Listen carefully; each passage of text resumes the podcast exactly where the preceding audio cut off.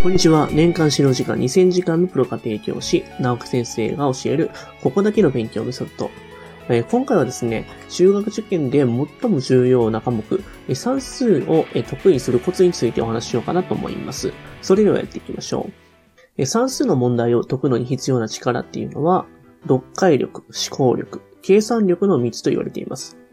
その3つの力をそれぞれ高めることが算数を得意にするために絶対に必要になります。しかし、いずれの力も一朝一夕にえつくものではないです。日頃から次のことを意識した学習を進めることが大事です。まず、えー読解力。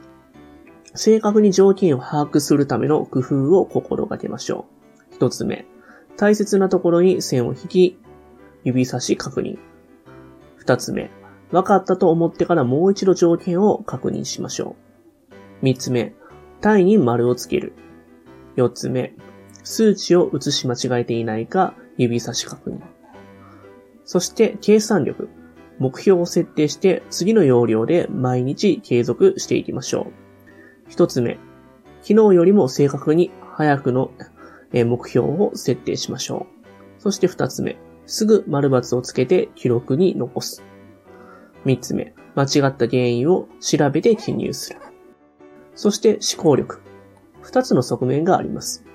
続いて思考力についてお話します。二つの側面があります。右脳中心に司るひらめき型の拡散的思考力と、左脳中心に司る、えーコツコツ型の収束的思考力です。拡散的思考力アップを図るために、図を書いて考えましょう。線分図、面積図、情景図、表、グラフなど、え条件をまず図にしてみます。ここでコツがあります。すぐに式を立てようとしないことです。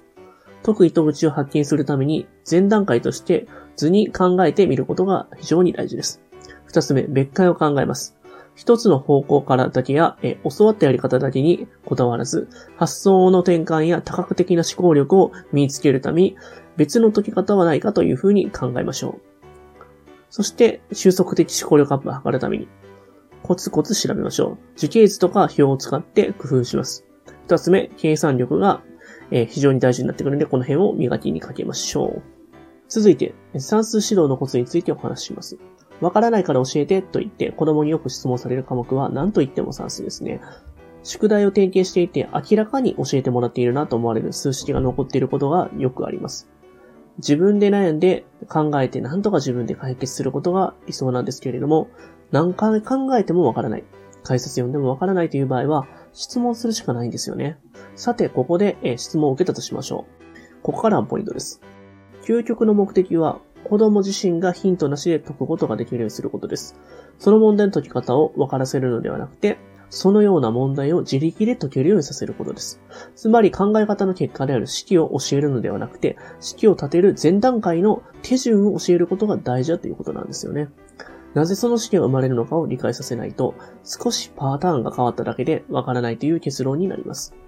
質問した問題に対して式を立てて教えたとしても、その問題に限ってはできるようになりますが、そのような問題全般に対応できるようになった時には、必ずしも言えませんね。ではどうしたらいいでしょうかそれにはポイントが2つあります。1つ目は、条件を、図とかグラフに書かせることを、教えることですね。この作業ができていないと、応用力はそもそもつかないです。2つ目は、条件を理解した後の、解く方向性を示すコツを伝授することです。長い目線で算数を楽しみながら一緒に頑張る覚悟が必要になります。つまり、すぐに式を立てて、立てて教えないで、解放の糸口を発見させるコツを教えることです。その結果として、子供自身が身について、えーそして気づいて式を立てられるようになるはずです。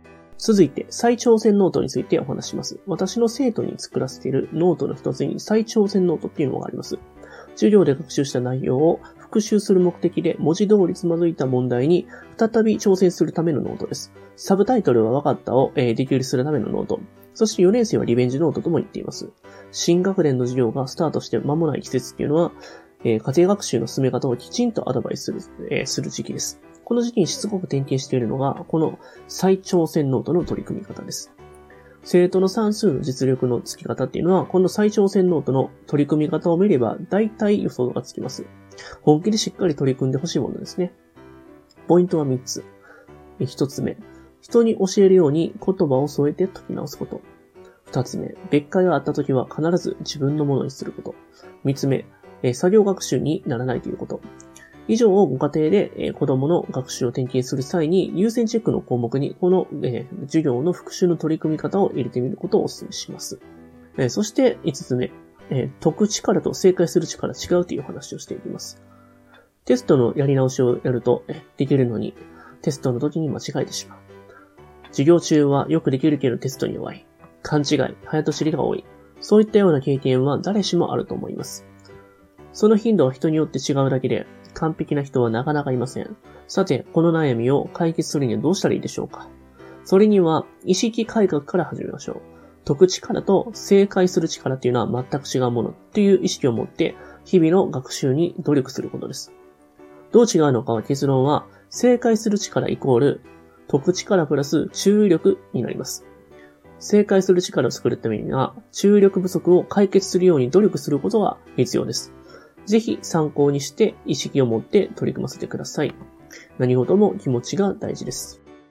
続いて、思考力を身につけるコツについてお話します。まあ、脳には、えー、右脳左脳の働きがあるように、思考力にも2つの側面があります。一つはひらめき型の拡散的思考力と言われる右脳中心で考える力。もう一つはコツコツ型の収束的思考力と言われる左脳中心で考える力。まあそういったね、二つの部分についてお話していきます。まずは右脳型の拡散的思考力アップについてお話しします。問題文読んで解放の糸口を発見するためには、ただ問題を読み返しているだけではなかなか思いつきません。ひらめくためには一工夫が必要です。そこで必要なのは問題文の条件を整理していくことです。そのためのコツが図を書くことなんですけれども、特に文章問題は線分図、面積図、情景図、面図、グラフを書いて考えると解放の糸口を発見しやすくなります。また図形では補助線とか条件を記号化して書き込むことがコツです。総論として考えることは、まあ、あの、ひらめきっていうのは発見することでもあるので、いろいろなことに気づくかどうかです。また視点を変えてみることができるかどうか、できるだけ多角的に考えて、解くという姿勢をね、養う必要があります。そのためには日頃より一つの解き方に満足せず、まあ、別解を考えるということが非常に重要です。そして、左脳型収束的思考力アップについてのお話もしていきます。骨ツ型っていうのは、ひらめき型と違って地道に調べたり計算することです。調べ方のコツは、樹形図、表、マトリクス、そういったものを利用することや、数の書き出し方は、大きい数から書き出すなど、工夫して調べることです。それと正確さ、綿密さが必要とされるので、前提となる正確で速い計算力を武器にするために、日頃から計算力により磨きをかけることを、え、お勧めします。さらに、より早く解放の糸口を発見するためのコツとして、正確に要領よく調べ上げるための、え、コツをたくさん体得すること。それが洗練された思考力を大きくアップさせることにつながります。まあね、こういった、え、算数の計算の部分であったりとか、そういった内容を繰り返し学習することが、効率の良い思考力アップにつながると、まあ、自負しております。えー、そして最後に、途中式の3つの必要性についてお話していきます。なかなか途中式を書いてくれない。頭の中で計算して答えだけ書くので困っていると。途中式をめんどくさがって書こうとしない。そういった悩みのご相談をよく受けます。実際に授業中ノートを点検するとそういう場面によく、えー、遭遇します。特に学習始めて4年生とか、まああの新入生にね、よく見受けられます。毎年春季講習とかね、そういった春の時期とかに、まあ指導をね、重点的にね、する部分があるんですけれども、この時に、まあ途中式を書くっていうのをね、よくやってます。生徒にとって途中を書くことっていうのは本当にめんどくさいことなんで、まあ放っておけば子供はまず書かないですね。書くようにさせるのが、まあ教師とかね、親の役目かなと思います。では、どうやったら書くんでしょうか、まあ、大事なことは、子供自身が途中式を書くことの必要性を理解して納得してくれることですよね。無理やり、まあ、指導した結果、書いてくれたとしても、書くことの意味が反映されないですし、長続きしません。私は途中式の必要性として、まあ、次の3つをね、話して、まあ、コツノートに書かせていって日頃から実行するように指導しています。1つ目、途中式を書くことで慎重さが生まれミスが減る。二つ目、後で見直しするえ、そういった時の原因が分かって次につながる。3つ目、実際の入試では減点や加点がなされます。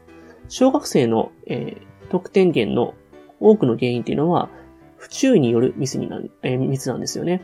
特に計算では途中式がいい加減であるためにミスがめちゃくちゃ多いんです。成績優秀者の中でこの途中式をおろそかにしている人っていうのはほとんどいません。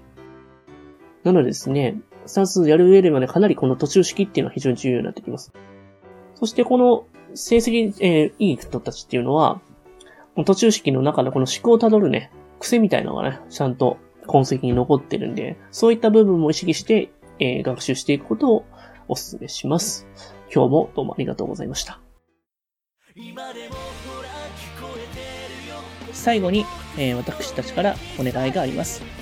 こちらの番組の配信を聞き逃さないためにも、各ポッドキャストでの登録やフォローをお願いいたします。ご意見、ご質問につきましては、説明欄にある、え、番組ホームページよりお問い合わせください。えそしてですね、家庭教師エレンはですね、まあ、現在、LINE アットの方でもね、有力な情報を発信してますので、ぜひぜひご登録ください。えそれではまた。